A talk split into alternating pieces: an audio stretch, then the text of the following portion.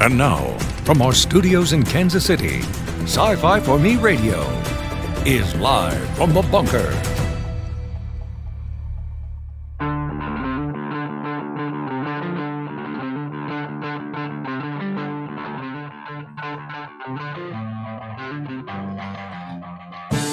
All right, ladies and gentlemen, we are back for another round. Live from the bunker, Jason Hunt here. I'm the editor at sci-fi4me.com. And it is Tuesday, my last day for the week. Mrs. Boss will be in here tomorrow taking over, and then SB, the Every Fairy, will be here Thursday to offer questionable life advice. We do have an update from Mitch Breitweiser. Talked to him a number of weeks ago uh, about Red Rooster. It looks like fulfillment on his crowdfunding campaign is about to start next week. So, any of you who are waiting for that, that's going. And of course, the hype train is rolling for the Snyder Cut. We are on a lot of different podcast players iHeartRadio, Pocket Cast, Spotify, Amazon Music, uh, Apple Podcast. I still keep wanting to say iTunes on that sometimes. Double Twist, TuneIn, Stitcher, and Listen Notes. And of course, we've got all of the social media and the newsletter. I do uh, want to encourage everybody to sign up for that. And speaking of the uh, the the the Snyder cut, uh, fans have been very active in getting that thing done, and I'm sure that everybody is very excited about it. I personally am thinking, well, I'm curious to see what it looks like. I'm not super hyped about it, but it does raise a question because there are a number of fans who are just as enthusiastic about Stargate. So let me ask one of the producers of Stargate, Joseph Mallozzi. Welcome, sir. Thank you. Thanks for having me. Do you think because uh, I every now and again I see uh, discussion online, people talking about a revival of Stargate. Now, I know Brad Wright's been working on some stuff. You've talked about a little bit of things, and I look at what's going on with the Snyder Cut, and I'm convinced that without HBO Max having to be a thing, that the Snyder Cut would not be a thing. And I see discussion about MGM possibly being for sale, and they've got all of this stuff that's going on with that. And they've got this franchise that has the potential to be a moneymaker for them that they're just sitting on. Is there a possibility that some kind of a Snyder Cut like fan movement for Stargate could be out there and might make a difference in maybe just kind of kicking this log jam apart? You know, I think it already has. Um, we had two huge tweet storms we organized a couple of years ago. Um, and up till then, things had been very quiet on the Stargate front. And then, coincidentally or not, a couple of months after the uh, initial tweet storm, uh, we received word that Brad Wright was in talks with MGM uh, about developing a new, a fourth Stargate series. Uh, most importantly, uh, a fourth series that would would exist within the canon created by the preceding three uh, shows. And so uh, Brad has been working on that for a while, but uh, COVID and the pandemic just kind of shut things down. Right. Uh, I mean, LA was just shut down for pitches all uh, late fall, winter. there was a logjam of, of shows in production, so things slowed down in that respect. But Brad is still actively pursuing a, a, a new Stargate. So um, at this point, it's it's just a delay. It's it's it's it's uh, it's not bad news at all. It's it's simply um, you know uh, a, a, a weird situation uh, that is yeah. being caused by the pandemic. Now, with Brad working on that, is that anything that you're involved in at this point, or you're doing your own thing? Because because you've gone on and done Dark Matter and Sanctuary and and are you still in that Stargate loop? Uh, I am. Uh, Dark Matter was mine. Sanctuary was not. Okay. Uh, but um, uh, yeah, I mean, I, I, you know, I, speak to Brad on occasion. I'm not involved in the creative, um, so this is all Brad's baby. Uh, and if and when the series uh, gets a green light, if Brad reaches out and would like me to participate in any way, I would be thrilled to do so. Um, otherwise, I uh, I uh, eagerly uh, await word like the rest of you guys. so, what was it like? I'll, I'll, throw throw back a little bit to your beginnings in Stargate, and then I want to circle back to the difference between the movie and the series for a second. But to start with, you came on board Stargate, I believe, in season four. Yeah, is that right? right? So, how was it integrating into the already well-oiled machine? And you know, was it hard to settle in? Easy to just kind of slide in there and be part of the team? It was only difficult insofar as I was leaving my life behind on, on, on the East Coast to resettle in the West Coast in a city I, I knew no one, um, except for my then writing partner at the time, Paul Mullie. Uh, but you know, you mentioned well-oiled machine, and that's what Stargate was. After you know three full seasons, they had worked out all the kinks, and really, they they were a well-oiled machine. I mean, it, it was a very positive work environment. Um, one of the things I always say about Stargate is that um, uh, it was it was very unique in that it was a very supportive atmosphere. Uh, Brad Wright was very much of the LTS school. Life's too short. If, uh, if an individual was you heard was difficult to work with, would not want to work with them because I mean, television production is hard as, enough as it is, and you don't need to work with jerks. And so right. he didn't suffer fools, and so it was a very positive work environment and something that I brought to Dark Matter when I when I did my own show.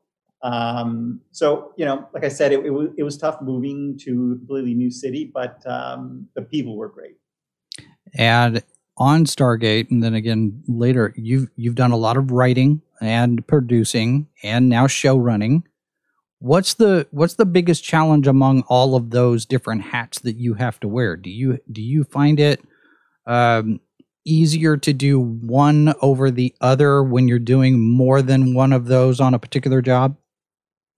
Uh, you know, show running is a lot more work, as as the title implies. You're essentially running the show. You're overseeing everything from scripts to art department builds to costumes to casting.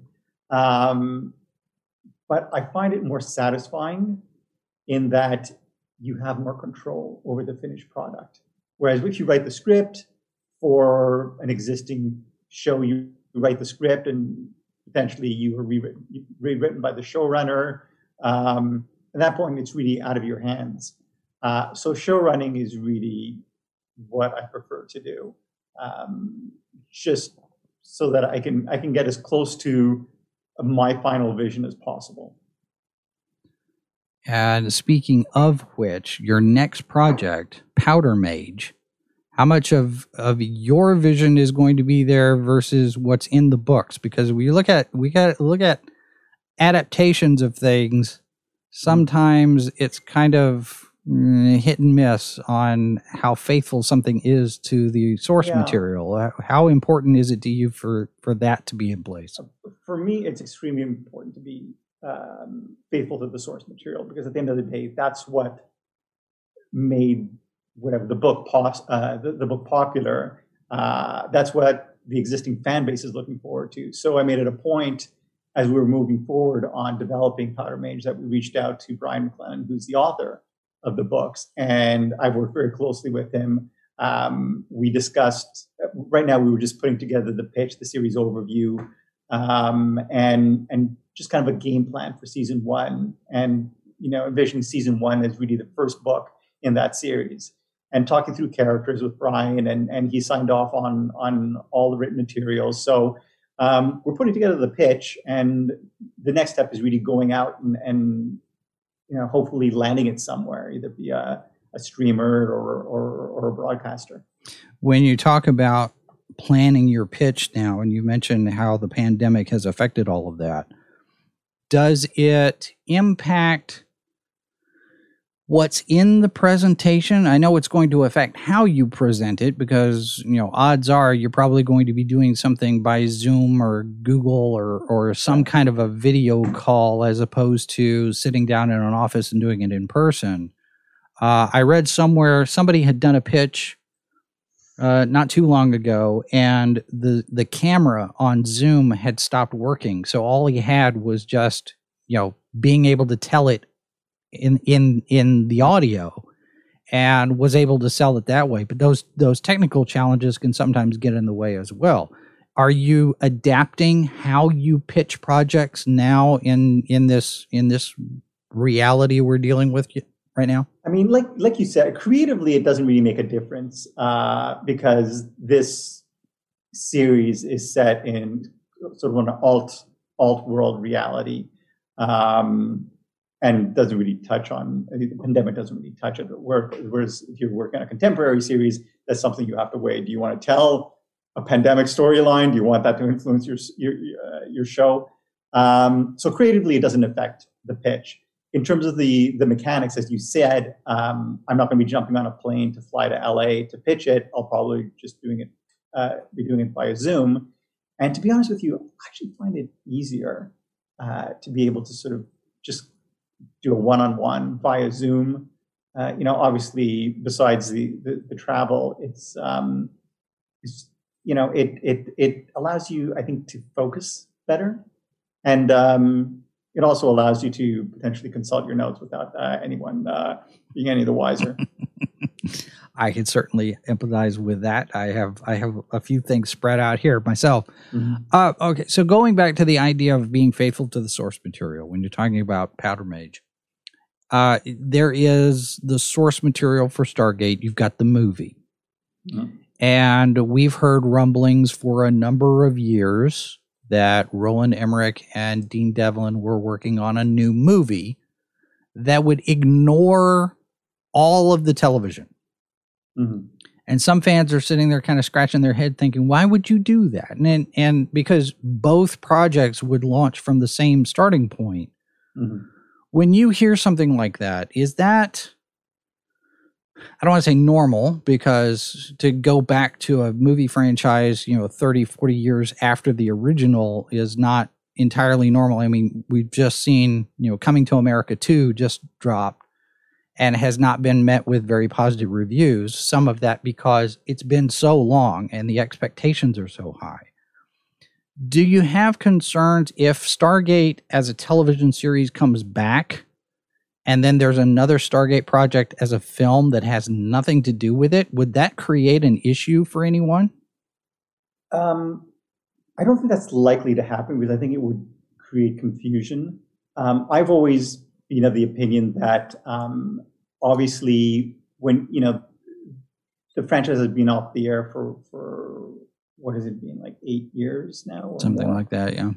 And um, obviously, when if you want to create a new series, it's a series that primarily will be an introduction to new viewers. So it has to be a jumping on point for new viewers. On the other hand, there is a huge pre-existing fan base that um, you will turn off by ignoring canon or you know doing a reboot.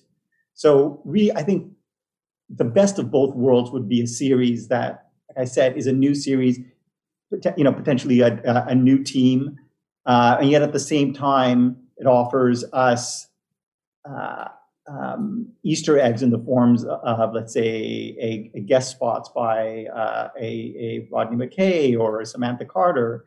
And as the series, this new series develops, and we begin to expand the mythology and, and, and, and lore of this series, we can start to connect it back to the previous shows and maybe answer some of the outstanding questions that uh, fans have been wondering about uh, for, for many years.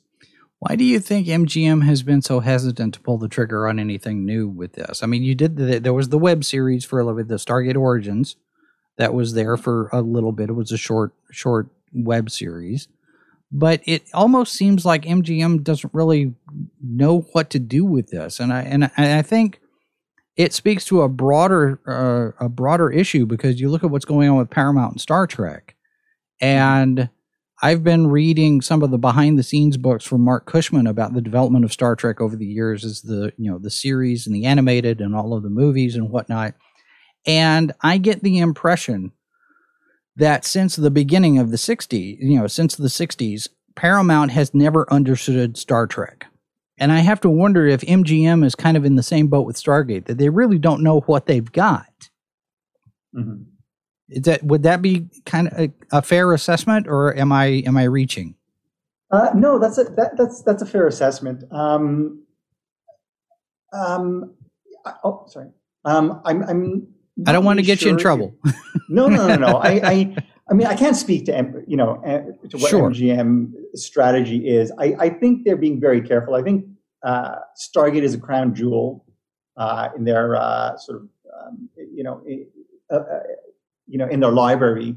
They want to be very careful about how they proceed, and and that I think is a large part of it. The other part of it is that they, MGM has been going through so many changes over the years. Yeah. That I suspect that something will get started and then someone else will come in and and and things will get shelved for a while and then they'll start something and then they'll be get you know redirected to something else and then they're out and then someone else comes in. So i think that had a lot to, to do with it too. Um, but i will say now i mean i'm heartened by the fact that brad has been in talks with mgm and, and he has been moving forward. So that i think is a very good sign uh, assuming that that Brad brings you back in, what would you like to see happen with a new Stargate? Well, I'm sure that you've been noodling some ideas of some different things that y'all could try. Yeah, I mean, not to be honest with you, not really. I mean, if anyone's going to develop a new series, it's it's going to be Brad or, or, or Robert, who are the um, you know the showrunners on and, and co-creators on Atlantis and, and, and Universe. So um, I mean, for me, what I loved about Stargate was the, the tone, kind of the mix of action adventure, the mix of humor, and and the themes of, of com- camaraderie and family that are at the heart of the show. That I think are at the heart of really great sci-fi, like the original Star Trek, and, and something I've had to do on Dark Matter. And it's something that Brad did so well on the previous incarnations of Stargate. So that is really more than anything what I want to see. Nothing, I'm not looking at specifically any creative uh, elements that I'm looking for, uh, but specifically for me, it's more tone and theme that that that, that I that I that I, I really want to see that. I I remember when Dark Matter premiered, and I was struck by the chemistry that everyone had from the very beginning. Uh, mm-hmm. Even even in this in this place where nobody nobody remembers who they are, nobody knows who they are. They don't know each other. They don't know why they're there. But the interactions with everybody and the way that the personalities bounced off of each other, it really felt like you had hit that precise mix that you have to have with a with a good size cast in order to make mm-hmm. that show work.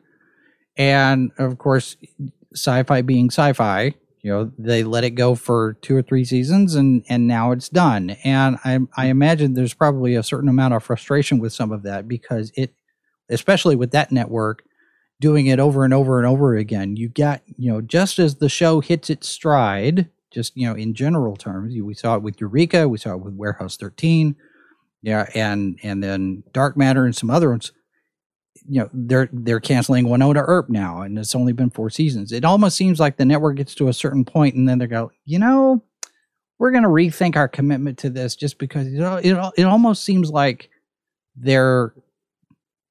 I don't want to say they're scared to keep going. I know it costs money because these science fiction shows, you know, the effects budgets being what they are, they start to get really expensive.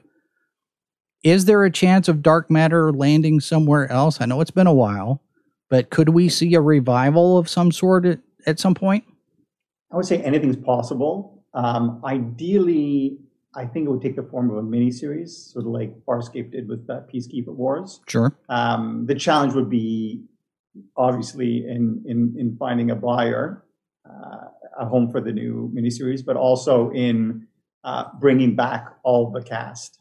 Um, and then creatively coming up with a, a, a jumping back point for right. the series since it's been I think what is it three years since since uh, since we finished up.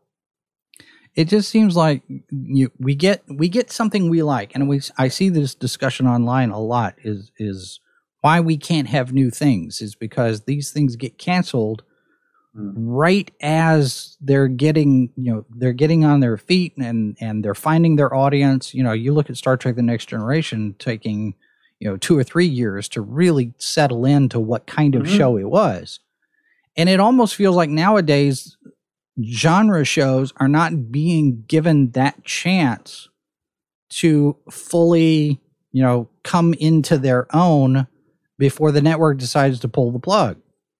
I mean, we're seeing commitments over in the CW for multiple seasons for their, you know, their superhero shows, and of course, Supernatural went 15 mm-hmm. years. But for the most part, especially when it comes to the Sci-Fi Channel, it seems like they don't want to just they don't want to fully commit. Mm-hmm. It it's got to be frustrating for the people who are making these things. It's frustrating for the people making these things. It's frustrating for the fans. Um, I've always been of the opinion that when um, you put something on the air, you enter sort of an unwritten agreement with your viewers where they support your show. So, um, you know, the least you can do is if and when the time comes, you offer closure. Um, you know, whether it be in the form of a movie or a or a uh, um, a mini series or even a heads up to the production team that this will be your last season.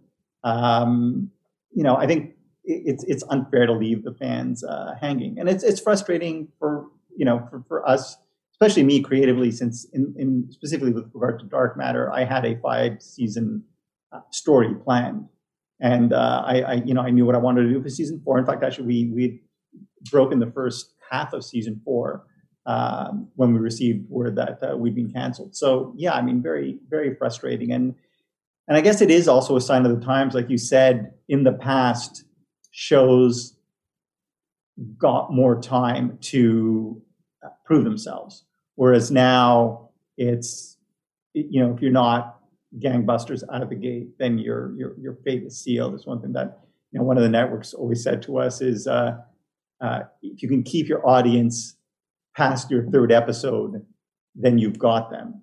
So, you know, a lot of the time it results in, I think, shows that are so, I guess, frenzied out of the gate uh, that they're almost overwhelming. Or on the other hand, um, shows that those first three episodes are just, you know, so front loaded and amazing. And then once you got past that third episode, right. you know, the, the the quality kind of drops. Um, yeah.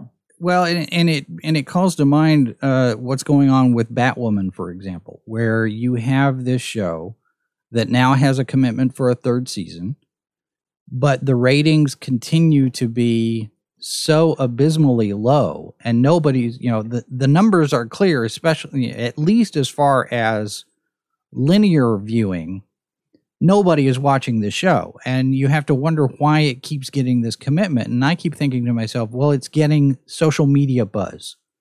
Is that is that the new currency?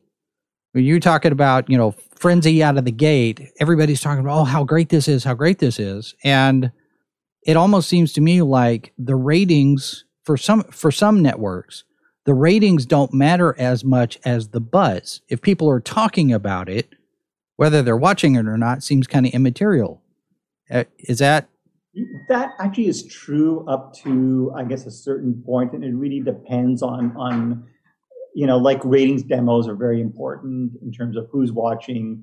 Uh, the same, I think, applies for who's discussing uh, it online, and certainly, I think buzz can certainly save a show. I mean, I, I can't speak to Bat uh, is Batwoman. Batwoman. Batwoman. I mean, I've never, I've, I've never watched the show. Um, Neither has anyone so else. I, I, so I don't know. Uh, so I mean, it's not, I'm not passing judgment on the quality of the show. I'm sure. just saying I don't really uh, know sort of what the decision is. Although in in, in the case of um, is it on the CW? Yes.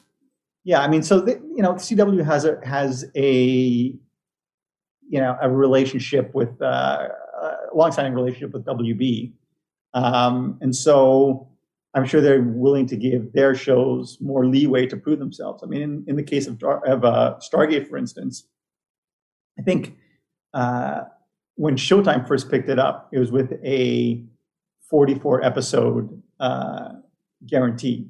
So they had two seasons uh, right off, uh, uh, you know, right off the bat. Right. Um, so I guess it really depends on on on kind of the working relationship between the broadcaster and the production company. That's one of the things that goes into it. Ratings are always very important. Um, you know, social media uh, score is also important, but I think to kind of a lesser extent. I just find that as time has gone on, uh, ratings have become less important. I think not to the industry, but to people in general. I mean, right. especially in the case of genre television, especially in the case of science fiction, where your audience is more tech savvy and able to watch it online. So why wait till Friday night to watch it uh, when you can, you know, just download the episodes, let's say Saturday, and and uh, you'll watch it at your leisure. Um, and that's something I kept on trying to point out. But the networks don't really care because they're they're still operating under this uh, kind of quaintly antiquated uh, Nielsen uh, uh, model and watching kind of their their their their viewers seemingly bleed away, yeah. whereas in reality, uh, part of it is the fact that they're just watching it uh, another way. I remember I was working for an ABC affiliate. Oh, this probably would have been 20 years ago now, and we went through a workshop on how the Nielsen books work. And we we're in a small, you know, 125th market, real tiny, tiny market up northwest Missouri. And I was struck by the fact that in one county, you had one guy with a Nielsen diary. And so he was mm-hmm. representative of the entire county in that DMA. And I thought this yeah. this system, there's no way this thing is accurate. It's completely broken. But now you've got other options. You've got streaming. You're talking about, you know, possibly, you know, looking at a streaming model for for some of the shows that you've got in in development. Mm-hmm. And then there's also stuff like I don't want to say YouTube, but you know, online, you know, straight video to consumer, whether it's YouTube or Twitch or Vimeo or setting up another channel of some sort that kind of delivery is out, out there and accessible to so many different people. Is that yeah. is that the where you ha- is that where you want to go where you think that everything's going to go?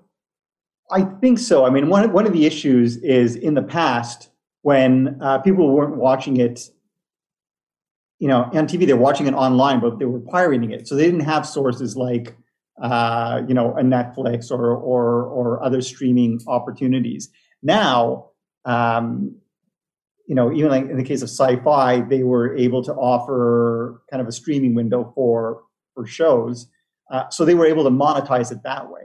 Um, and I think that is kind of the wave of the future. Um, I mean, you know, we were talking about it as far back as Stargate, but it's one of those cases where people talk about it and talk about it and talk about it all the time, and after a while, you become kind of like desensitized to it, and you're like, yeah. sure, sure, sure, and uh, it's like crypto uh, and then suddenly, bam! It's uh, uh, you know, it's the new reality, and I think that's what's happening with uh, with television streaming and you know alternate uh, viewing habits.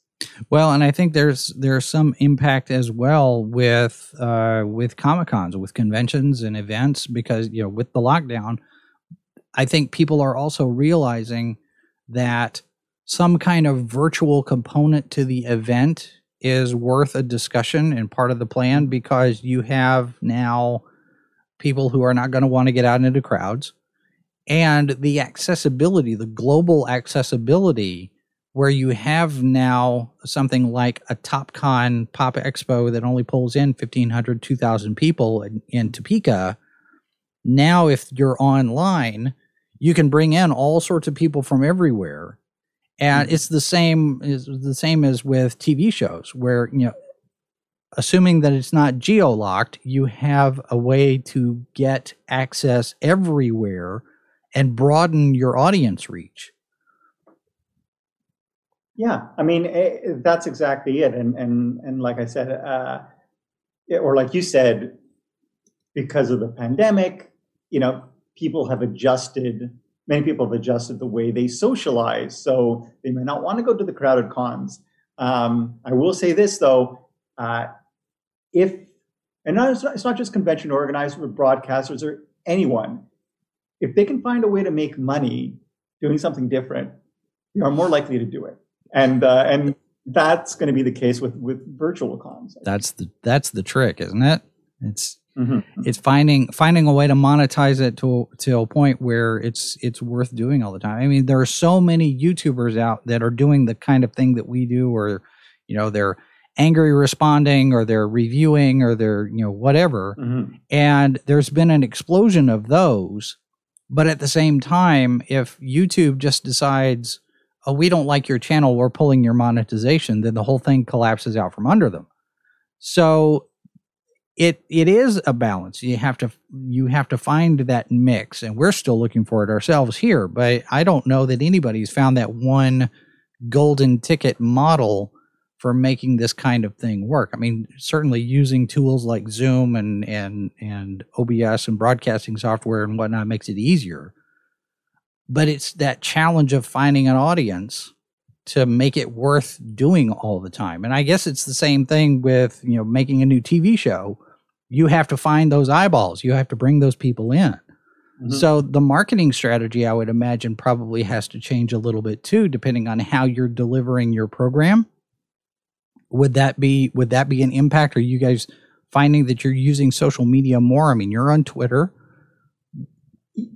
I mean, yes, absolutely. I think I think um, production companies and broadcasters are, are, are, very much all over kind of the social media bandwagon. I've actually been in, uh, been online or or we interact have been interacting with the fans for um, like 20 years now. In fact, actually, when I first got the Stargate gig, one of the first things I did was went online and sort of checked out the various uh, uh, fandom boards to see sort of what they liked about the show, what they didn't like about the show. And uh, it's just something I've, I've, kept doing. I do it like a daily blog. I've been blogging now for 13 or more years and haven't missed a day. And uh, uh, I keep a fairly uh, active social media presence on, on Twitter, especially, and, and, and Reddit as well. So where and, did uh, where did Baron Destructo come from? Well, you know, I I've always been a big fan of villains, uh, especially the James Bond villains. I'd always be like, ah, you know, why don't you just kill James Bond instead of like putting him through those elaborate traps at the end of the uh, at the end of the movies. Um, and if you see pictures of me on set, I'm always in the uh, the three piece suit. And I always think, you know, if I was a James Bond villain, how would I dress? Uh, and uh, dress accordingly. So I've always been a fan of villains, especially the super villains in comics. My uh, my avatar is uh, is Mysterio, you know, and uh, Baron Destructo was just like a suitably, I think, nefarious name. I thought perfect, perfectly suited to me. I'm I'm wondering now how you sign your production memos because I look back at some of the stuff that uh, Gene Coon and uh, Bob Justman did during the production of Star Trek, and the the hyperbole that they would use and the sarcasm that would be dripping from those memos as they're talking about you guys are killing me with these scripts and we can't do this and this and that and the other and I'm so you know stressed about this and you y'all are driving me to an earlier grave and all of the sarcasm in those memos and yeah. now I hear Baron Destructo and I think I wonder what those production memos I, look I, like. Yeah, I, I, think one of my favorite things on uh, working on a production is, you know, we'll often get network notes, and uh, I usually respond with what I call notes on notes, um, which is basically, I mean, I, you know, I, of, of, course, uh, production, television production is a collaborative process, and and uh, you know, executives want to ensure that it's the best possible uh, product, um, but you know, th- there are notes that that will help improve uh, a script, and then there are notes that are kind of sideways steps that are sort of arguable, and there there's no there are notes that that uh, I will vehemently disagree with, um, and so you know one, of these days I'm gonna I, have kept all my uh, uh, feedback with uh, network feedback that I'm gonna sort of uh, gather along and maybe I'll publish in a book someday. that would be fun because I don't uh, Marc Cushman, you know, I mentioned him before with the with the Star Trek books. He's had access to a, a mountain of uh, memos from the Roddenberry archives and from the networks, and he actually got access to Nielsen data. I mean, he's he's been able to co- uh, to to collate so much information about these shows. I think it would be fun to see something like that on all of the Stargate productions, for example? Because I know a lot of people were upset because Atlantis got canceled in favor of doing Universe. At That's least true. that's the that's the Yes, I- understanding Yes. because budget is Well, is what we- we've heard. What were, what was the reasoning behind that? Because it's, you know, Well, that's a good question. I mean, I don't really know the reasoning. uh, And um, Paul and I were show Atlantis season six, and we had broken the sixth season. So if the plan was to end Atlantis, to cancel Atlantis for, for Universe, we wouldn't have gone through all the work. And personally, I would have, uh, you know, I, I, I, you know, budget wasn't really an issue because you, um, uh, you know, I mean, we ran SG1 and Atlantis uh, at the same time. Right. And I, I honestly thought the best strategy would have been to do the same thing, is essentially pass the torch with, the course, of, let's say a season, do a sixth season of Atlantis, along with the first season of Universe, pass the torch. Uh, but of course, I'm not. I, I'm not the decision maker. I wasn't the decision maker back then. Um, and so uh, the, the cancellation came as uh, as a surprise, frankly, to to to, to Paul and I, who were show running Atlantis at the time, and I mean, we're happy to go work on on on Universe, uh, but uh, we were incredibly disappointed, and I can honestly tell you, I was in the production office. There was no uh, you know decision by the team to to end Atlantis for Universe, but of course, I mean the optics are, are, are bad. And if it's if that's one of the one of the things that I argued to the network is I said if you cancel us at the same time that you pick up Universe, the optics will be bad. Yeah. And the optics were bad, and and I think that was you know one of the reasons why a, um, there was such backlash against against uh, Universe uh, when it premiered. we've been going through. Uh, I, I I call my wife Mrs. Boss. We've been going through the Stargate series. We finished we finished SG one. We're now in uh season four, I think. Uh, when when Amanda Tapping came on as a regular, so I think that's fourth fourth season. And she uh, was always a regular. well, as far as like in the in the title sequence where when Amanda was on Atlantis as a regular. Oh, Atlantis. Okay, Yeah, sorry. I'm yes, sorry. yes. Yeah, I Sorry. wasn't- I I, I thought you, you said SG one. No. So we're we've gone through all of SG one. We're in Atlantis, and I'm I'm I'm looking at some of the differences in the production value, the production design, and and but the mix of of characters. You talk about that that ensemble, that that chemistry between everyone. Was there a particular reason to bring Amanda in over anybody else? Was that a was that a creative decision? Was that a, a behind the scenes decision? You know, it was a, it was a, well, it, every creative decision is behind the scenes decision, For and, sure. and really that that's what it was. Um, it was either going to be her or Woolsey, uh, but just Amanda made more sense, just because the fans knew her from from SG One, and to be honest with you, it, it was something that you know I, I kind of always wanted to do, really bring either her or Daniel over to Atlantis Mhm. And um, and we just approached Amanda about it, and and and she said yes. So, know, we did it, and then she, you know she got Sanctuary, so she went off to do Sanctuary, and we needed a new commander, and that's when I reached out to Bob Picardo, and uh, and uh, he became uh, the leader of the Atlantis expedition for the show's uh, fifth and final season. Now, you mentioned Sanctuary. Uh, one of the things that has struck me about that particular show was how innovative it was in the beginning with the green screen. I mean, because that thing started as a web series, and then Sci-Fi picked it up, and and most of it is a virtual set production. It's something that had not been done to that extent until then. Mhm. And I'm looking now at shows like The Mandalorian, which is using the the Unreal Engine game game software, and you you're in this basically this big giant sphere of LED screens. You have technology changing the changing the landscape of production again, and you, you have to be thinking as a producer, you know. I would imagine you're salivating at the possibility oh, what could I do with this? Because now you just create this environment and you can manipulate it in real time right there. And you're in this world without ever having to go out on location. Mm-hmm. What kind of impact would that yeah. have on one of your productions? Any anything that you've got coming up that you've looked at that and said that's how we should do this show? Yeah, I'm not at the point really where where um, you know I'm looking at at something like Unreal Engine and what what they do. Um, first, I have to sell the show, uh, but certainly in terms of opening up, let's say, alien vistas, alien worlds, that the potential for that is is unreal.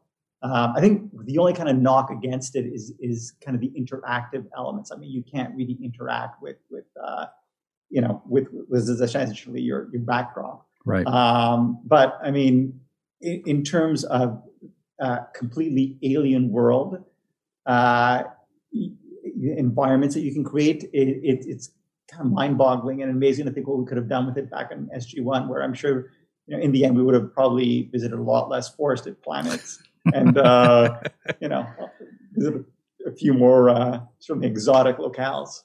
I think one of the things looking back at it and, and seeing just how much tongue in cheek humor there was poking at itself in Stargate. Um, yeah. Especially with 200. Uh, 200 was was so much fun. Yeah, that was uh, that was our craziest episode. I remember we were pitching, we were spinning the ideas, and uh, and I think Rob Rob Cooper he just pitched it as a show as an episode called Remember When, and it was just them reflecting back on these crazy stories, and I was like, well. You know, I, I think we need more to it than that. And then uh, that's when we, we, came up. We brought Marty back from uh, from Wormhole Extreme, um, and we could do kind of a fun show within the show, and we could poke fun at all these other shows that came before. I was a huge Farscape fan, so I, I, I did the Farscape parody, and uh, and uh, yeah, I mean, one of the great things about Stargate was the sense of humor. And, you know, I always say humor goes such a long way towards allowing uh, audiences to connect with characters. Like the character of McKay uh, is a fan favorite because he's, he's a humorous character. Yeah. Um, you know, in Dark Matter, um, you know, our android is humorous in her own unique way. And, and she was, you know, Zoe Palmer uh, was, a, was a fan favorite for that. Um, so you know, I, I find a lot of contemporary sci-fi tends to be very dark, very grim, very dour. Um, and I mean, it's beautiful looking and it's great, and and I could probably take it in small doses, but I think really, um, it, it's it's surprising how executives can't see the the kind of the allure of uh, uplifting, positive sci-fi, like yeah. you know the original Star Wars, the original Star Trek, um, like Stargate, like Guardians of the Galaxy. There is a there is a word that's been bandied about lately. Uh, a number of science fiction writers have been picking it up. Superversive, basically to harken back to those pulp adventure days where things were you know, you still maybe have bad guys and you have terrible things happen and whatnot, but at the end of the story, things are still a little bit more hopeful, a little bit more optimistic. You know, the good guys win, you know, the damsels in distress get rescued. This dystopian stuff that we've got now, uh, sub, you know, we subvert all of our expectations. It, it seems like there's this movement among creatives to kind of get away from the dystopian stuff and go back to historically what would be the action adventure pulp type of of story. Is there is there still value to that kind of of show or movie or? I, absolutely. I think amongst fandom there is certainly value. I think the executives need to see it uh, need to recognize it. And i think frankly given the fact that everybody's been locked down for a year um, just kind of how grim reality has been, I think the darker, grimmer sci-fi fare is going to be falling out of favor. Yeah. Um, so you know, hopefully, we'll get some some more kind of spirited sci-fi uh, in the not too distant future. What's the What's the future of Utopia Falls? Um, okay, I'll preface this by saying it's not a show I created. Right. It's a show I, I was a showrunner on. R.T. Thorne was a creator of the show. um, who, who uh, when he approached me to show run, I, uh, I, you know, he said, "Hey, I'm looking for a showrunner," and I was like, "I can't think of anybody who would be good for this." He's like, "No, you." I was like, "I'm no, I'm not. I'm not hip hop. I'm sci-fi." He's like, "No, I'm hip hop because you know he's very much of the hip hop scene. He's a Right. music video director. He, you know." Um, uh, directed stuff for Drake and everything, and he said, "You're sci-fi," and so I was like, "Okay, fine." And so um, I did the show. It was a lot of fun, uh, but the fact that we haven't heard word in a little over a year would um, suggest it's done. I Yeah. think. Yeah, That's I mean, in this business is kind of crazy in that um, I think in any other business, if you apply for a job or, or you know, they'll get back to you and say thanks, but no thanks. In this business, you know things haven't gone your way when you don't hear from anybody for a while. Yeah. And uh, ghosting is the norm. And um, in this case, I think um, um, for Utopia Falls, I think there were a number of factors um, that uh, um, you know led to sort of the ultimately whatever if, if it's a decision or if it was a non-decision. Um, you know, uh, I, you know, but uh, I I think it's unlikely uh, a uh, Utopia Falls season two is in the cards. Yeah. All right. Well, let me ask you this last question because I know you've got another meeting here shortly, but there is a rumor giant Mhm. freaking robot. Mhm. This is their exclusive. Now, Mhm. I've, I've prefaced this a, a, a couple of times. It's giant freaking robot. So everybody Mm-hmm. needs to have salt at the ready. But they're reporting that there is a new animated Stargate, Mhm. at least at the discussion stage. So Mhm. let me ask you, just knowing knowing what you know, or however Mm-hmm. however much you know, and however much you've talked to Brad, Mhm. is does this seem like it's a thing, or or is this, This- just this, this- pure baloney? this seems like absolute nonsense. Uh, for this to be true, it would mean that MGM has been working with Brad for whatever uh, a year and a half to get a new series off the ground, and then has gone behind Brad's back and not ho- told him that they have actually gone and uh, are in discussions to close a separate deal with uh, Netflix to do an animated series that presumably uh, will discount the existing canon um, and um, and potentially undermine his attempts to get his show on the air. So Right. that's what that rumor tells me, and I think so. For that reason, I believe it's extremely unlikely. but I mean, who knows? I mean, it is it is Hollywood. Well, and we're getting a Terminator anime series over there, so it, Huh. you know it's one of those things. Was like, well, I guess you could do an animated Stargate. I mean, it, it was like one. It was Stargate. Stargate Infinity, right? So you you could do another one, maybe, but why would you want to if you've got all of these people that are ready to to relaunch and go live action? Let's do that. I will I will point out that that SG-1 Atlantis and Universe were somewhat more uh, popular than Stargate Infinity, and you know for that reason, I think really they they they should consider going the live action route. Yeah, I I would I would tend to agree with that. All right, so the website, if you want to uh, get a hold of Joseph's blog here, josephmallozzi.com, and he is also on Twitter as Baron Destructo. So you can check him out there. Uh, Joseph, thank you very much for spending the time with us today. We definitely want to have you back.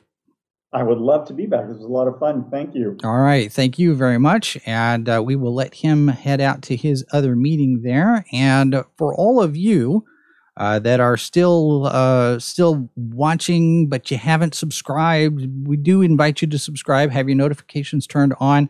If you've got feedback or you've got suggestions for guest people that we could invite on, uh, you can send us an email live from the bunker at sci-fi for me.com. Coming up later in the week, uh, tomorrow, Mrs. Boss will be sitting here. She'll take over because I am going to have to be out at the Big 12 basketball tournament for the rest of the week. I have no idea how that's going to go. Uh, but Mrs. Boss will be here tomorrow. And uh, do you have a do you have a, an idea of uh, your topic, Mrs. Boss? Have we have we discussed what you're going to discuss? Conventions. Okay. So she's going to riff off on uh, because we had talked last week about some different things going on with conventions. She's going to pick up that thread and continue and uh, share her thoughts about the convention scene. And she's got some advice for those of you who are designing websites for conventions. So you want to tune in for that. And then on Thursday, uh, SB the Every Fairy will be here, dishing out more questionable life advice with another fairy piece session. And then uh, I've been talking to Mr. Harvey. We did not get a chance to do the H2O podcast last night, but we are going to make the attempt to get a new TARDIS sauce in the can this week, or maybe we'll see. I don't know.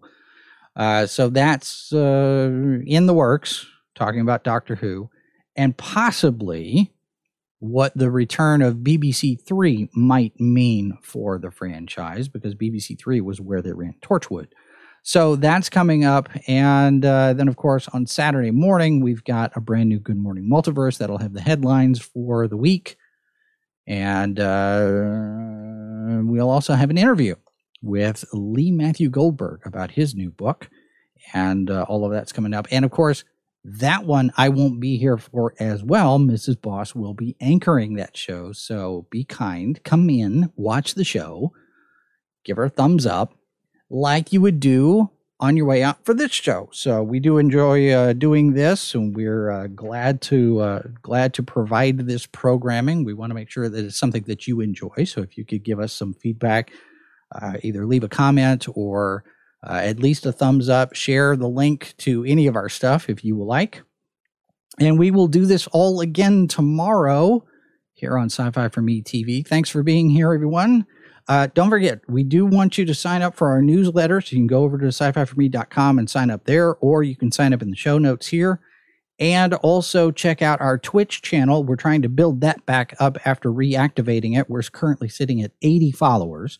So if you're on Twitch, uh, then uh, you can follow us over there because we are going to start our watch parties again at some point for those of you who have Amazon Prime accounts. So there is all of that and we're done for the day. Thanks very much for being here, folks. Remember, there are four lights. This has been a presentation of Sci Fi for Me Radio. Copyright 2021 by Flaming Dog Media, LLC. All rights reserved. No portion of this program may be retransmitted without the express written consent of Flaming Dog Media.